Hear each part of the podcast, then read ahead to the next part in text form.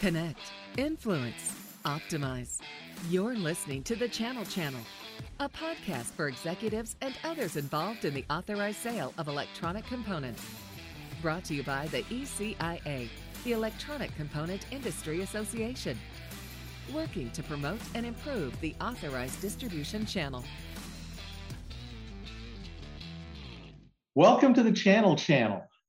I'm Dale Ford, Chief Analyst at ECIA and responsible for ECIA market research and statistics, and I'm the host for this session of the Channel Channel, a podcast sponsored by the Electronic Components Industry Association, covering topics that are important for participants in the electronic components supply chain.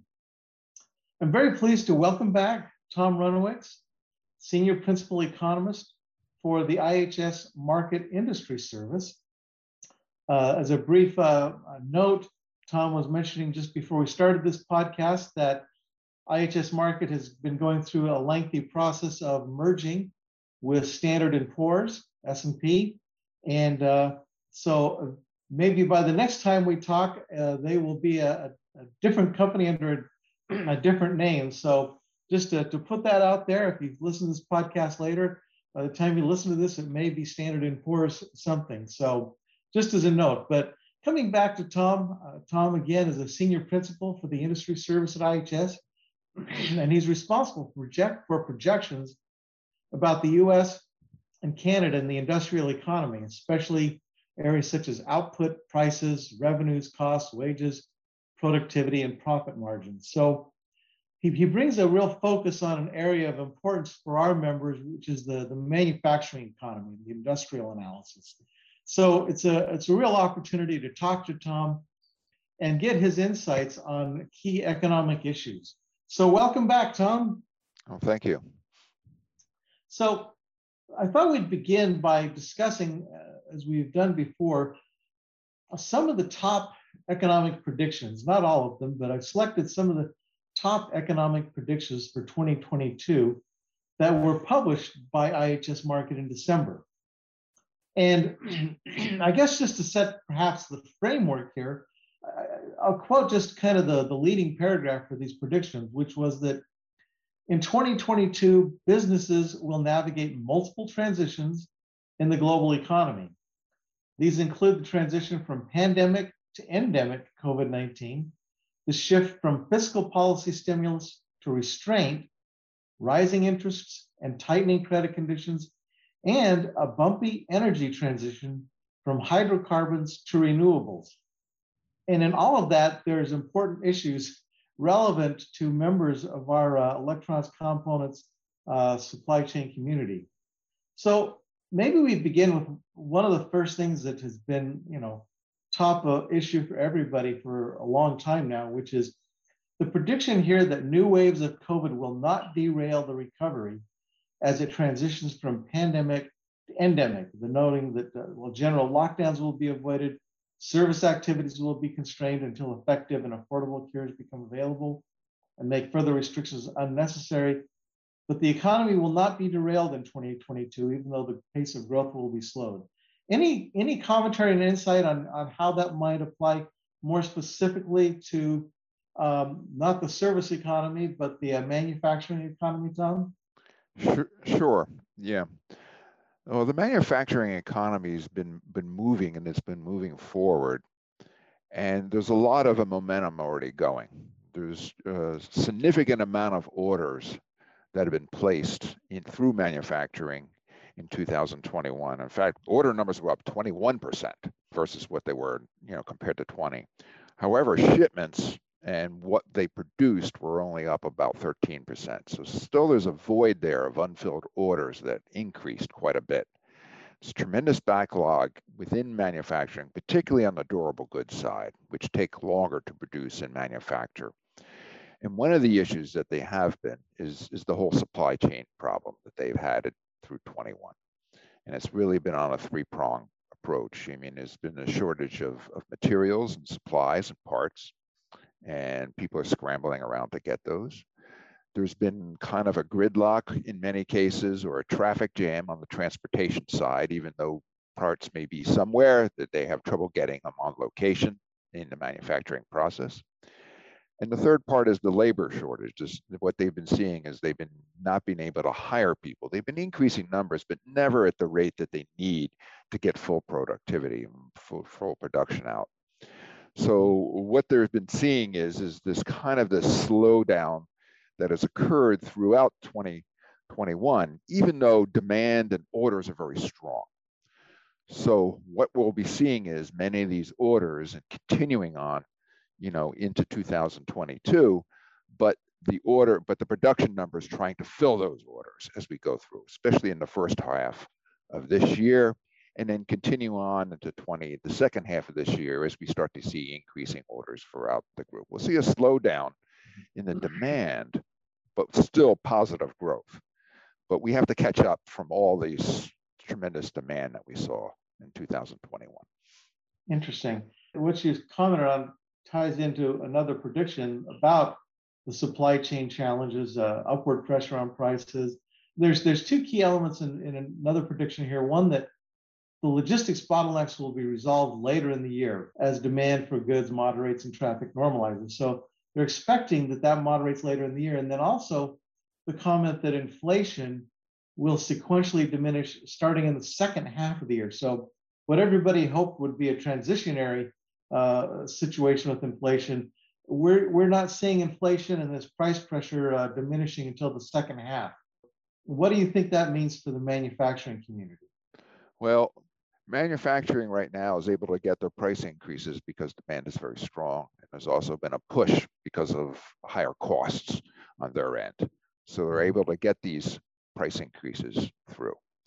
As we start to see a slowdown in demand, not a, not a decline, but a slowdown in demand, the pricing pressure is not going to be as strong. One issue that we have is, is when you look at costs, of course, you have to look at material costs versus labor costs. And what we've seen is big growth in, in, in, in material costs over the past year. Labor costs are just starting to improve and increase in many cases for many, many manufacturing sectors. The second half of the year, the pressure on the material costs will not be as strong. They'll start to wane, they'll start to slow down a little bit. However, though, you still have this underlying effect, kind of this long-term increase in this wage increase that they're going to be facing in terms of costs. So what you'll do is you'll see a slowdown in price pressure, but not a real decline, kind of a slowdown in growth from what we've seen in many cases, 6% plus to maybe 5% to 4%, and then slowing down maybe to 3% going into 2023. So what you're seeing is really kind of a, a um, kind of a slowdown overall in the whole component aspect of the wage and the, uh, the material price spiral that we saw and had seen the past 2021.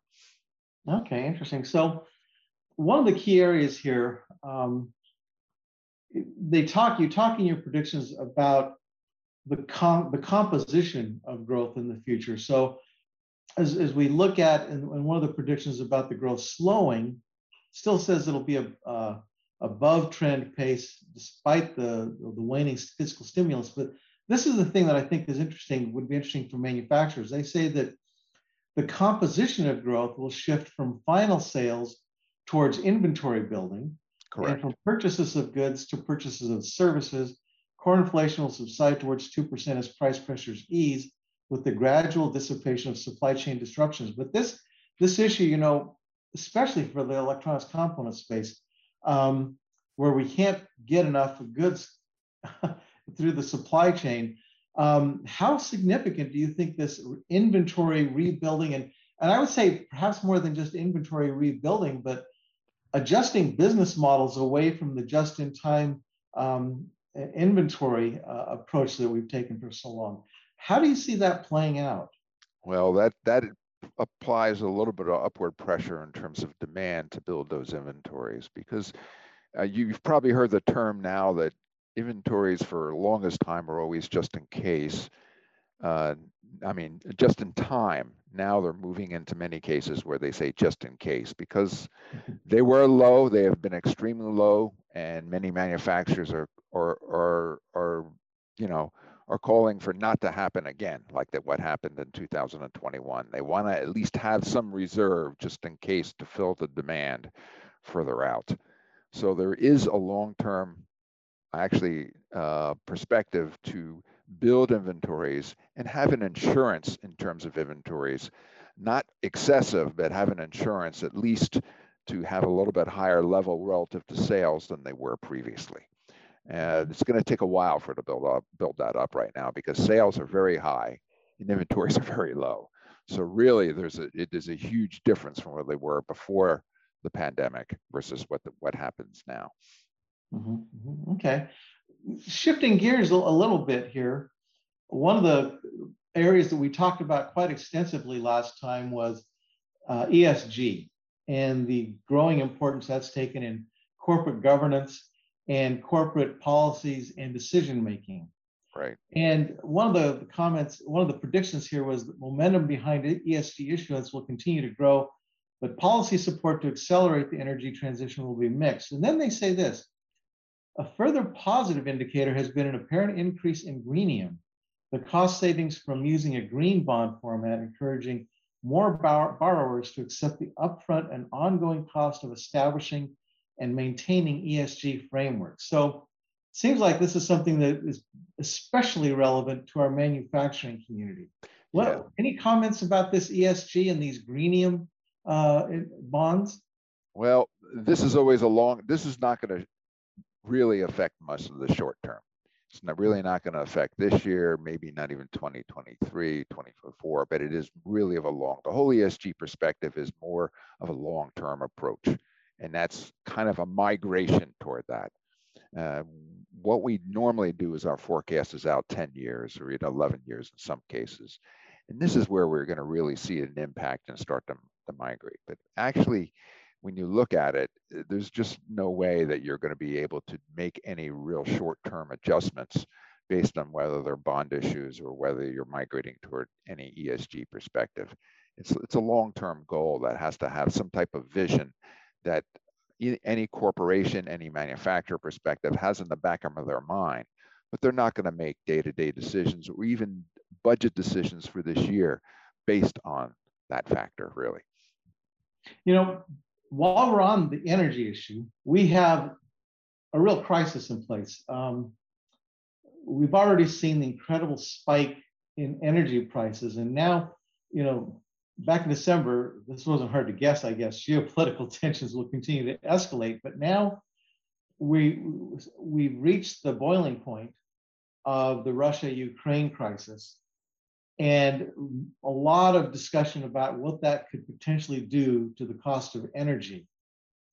Um, and so, with what's taking place with the geopolitical tensions around the world, what should manufacturers anticipate? How should they try to plan for uh, the continued uh, stress on energy prices and supply even? That's very difficult to answer. Of course, especially when you have something as unpredictable as what's going to happen hmm. in Europe right now. Yeah. And in fact, if anything, the energy price that's you're seeing now has a built-in risk basically automatically of the situation in Europe. I wouldn't be surprised if things, you know, you know, it, it's difficult if if things really calm down, which doesn't look like it, then you would start to see things. I think prices drop. But on the other hand, as soon as there's a, a first sign of any altercation, whether it would be a first shot or something going on, then right away you would start to see a price spike. So, so you think maybe current energy prices have built into them the the the concern that already exists about oh Russia. absolutely. Yes yes. I'm not an energy expert but then people always talk about a, a you know a war factor or a, a, crisis factor that's built in the energy price because the energy markets already know. The, the people that are trading are paying attention to what's going on and they have a risk factor already built in. So they are adjusting their you know uh, uh, I was going to say their predictions and their expectations on the prices based on the situation that may unfold.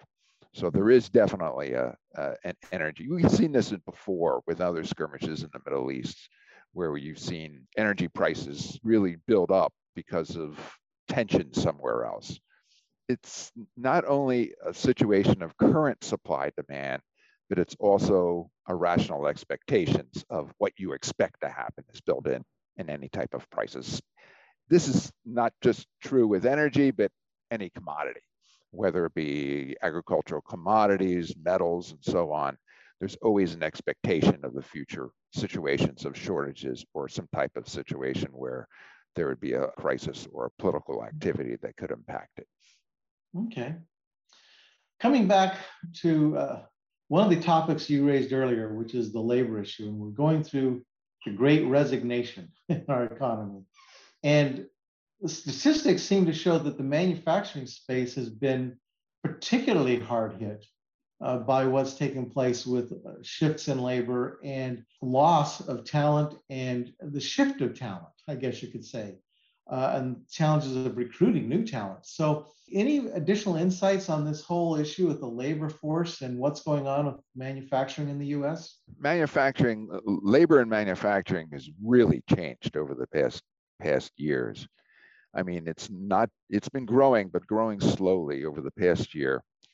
But when you look at it, the labor is used to be many years ago used to be what they call basically fairly unskilled or basically just manual labor. Now, because of the increase in productivity we've seen throughout manufacturing and the technical expertise that's needed, it's not unskilled. In fact, it's highly skilled labor in many cases. Uh, I've been to plants in the Midwest, metal manufacturing, whether it be forging plants, metal cutting gear plants. And I'm very impressed by the amount of technical skills required. You know, when you have a multi-million dollar machine used there to cut metal and you need the specs and the quality control is needed, it is amazing how much skill and labor that you need that has that knowledge. And what we're seeing is a lot of that labor is either retiring or getting old that's you see on the shop floor. In many cases, it's not sexy to either hmm. go to a technical school or go into material science or metallurgy or some type of engineering manufacturing. People want to code, they want to either be on the internet, they want to be in finance, and it's difficult to recruit. And when I speak to a lot of clients, that are in manufacturing, actually the number one issue they face is hiring skilled quality labor that they can get in the manufacturing process.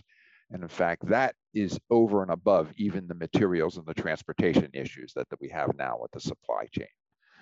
And that is something that's going to take a long-term educational prospect in terms of regrouping and seeing how do we get this training program going? I mean, like there's a situation where you're looking at in Germany or in Europe in many cases where they have really an internship or a training program and a skilled set to help that manufacturing process.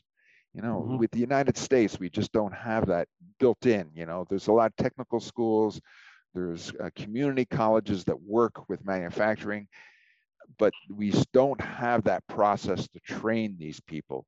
Uh, you know, like there's a hmm. demand for in the manufacturing side. And that is something that's continually brought up. I've seen that brought up for the past five, six years within our manufacturers, that they just really can't get the skilled labor that they need, or even to the labor that comes in where they can train the people to, to, to in their manufacturing process. It's it really is it's it's a troubling situation that they'll face and they continue to face, even to the hmm. point where they even sometimes steal workers from one another, you know. And actually, you, would be very surprised how well the manufacturing, skilled manufacturer laborers are are paid, very well paid.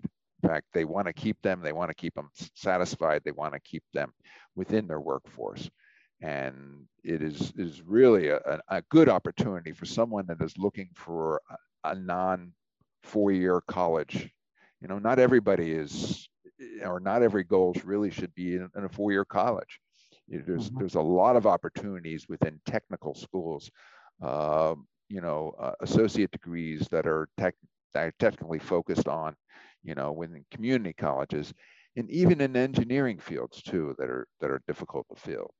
Uh, it's it's really is it's it's a totally changed environment in our manufacturing uh, situation here. Yeah, that whole issue is an area that uh, we're looking at as an industry association about working to address to support our members. So very significant. Now, I'd like to take this a little longer than we normally do in a podcast, but I don't want to ignore some of the activities that have been taking place um, uh, with the government. Uh, first, last year, we were talking about the CHIPS Act. Now we've got the Competes Act, uh, these acts being proposed in Congress. Now, the Competes Act has been criticized for spending too much on non manufacturing areas and not creating a, a true stimulus and support.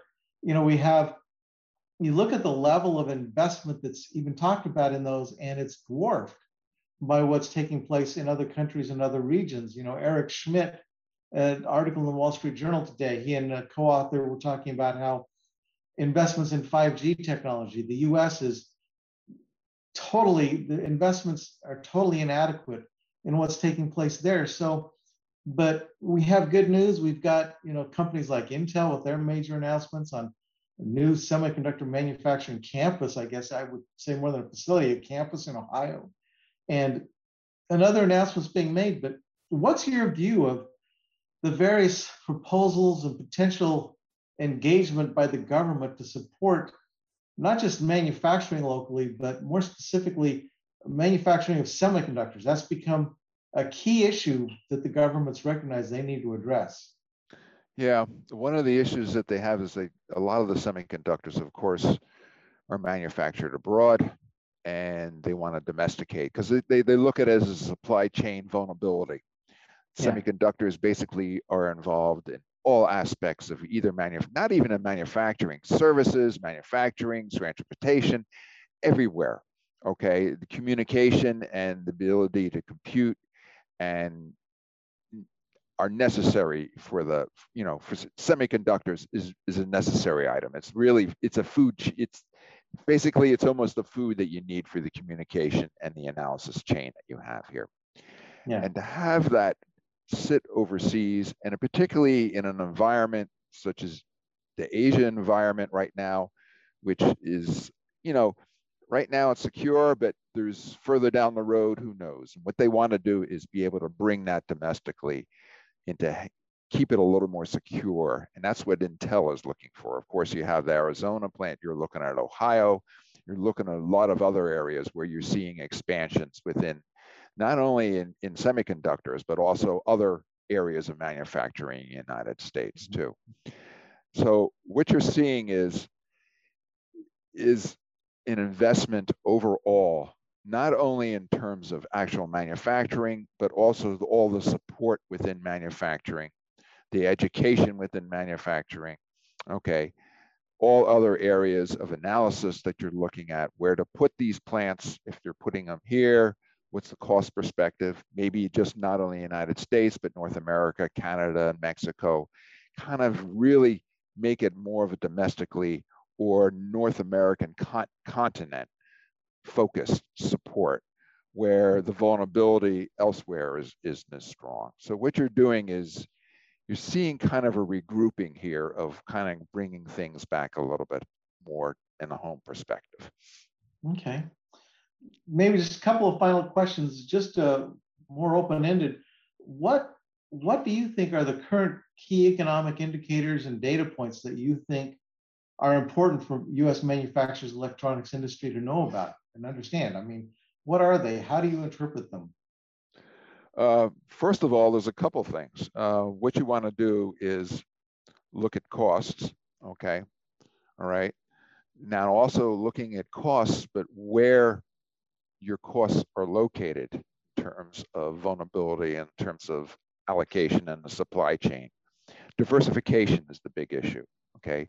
To have everything based in Asia, to have everything based either in Europe or somewhere else, applies a high risk factor. So what you want to do is be able to kind of diversify more of your supply chain in terms of bringing things in, you know, for manufacturing. They always feel a little bit safer when they come home, but obviously if you base everything at home, that's not diversification. you want to be able to expand it, be able to adjust accordingly. All right. And also the issue is, is you have to, you know, political aspects of it, especially now when there's a situation in Ukraine, there could well be situations and some grumblings with Taiwan and China. Who knows? You know, what they're trying to do is minimize risk in that respect. And even though you are diversifying, you want to be able to also pay attention to the political aspects of it, because that also impacts your supply chain and impacts what's going on. So what you really need to do is, is focus on making sure you have a nice balance in terms of where your products are coming from and being able to trans it's not just your supply but it's also how you transport it and how you look at your final end users too. So you really want to see a global aspect of it continuing but not so much in terms of minimizing labor costs.